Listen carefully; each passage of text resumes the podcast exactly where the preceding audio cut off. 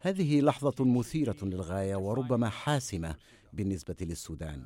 فنحن لدينا وضع نرى فيه أن الشعب إنجاز التعبير والواقع أنه عند زيارة الخرطوم يكون الواحد شديد الوعي بأن الأمر يتعلق فعلا بالشعب الذي قرر استعادة السلطة في محاولة لمعالجة الإشكالات التي ابتلي بها السودان لسنوات.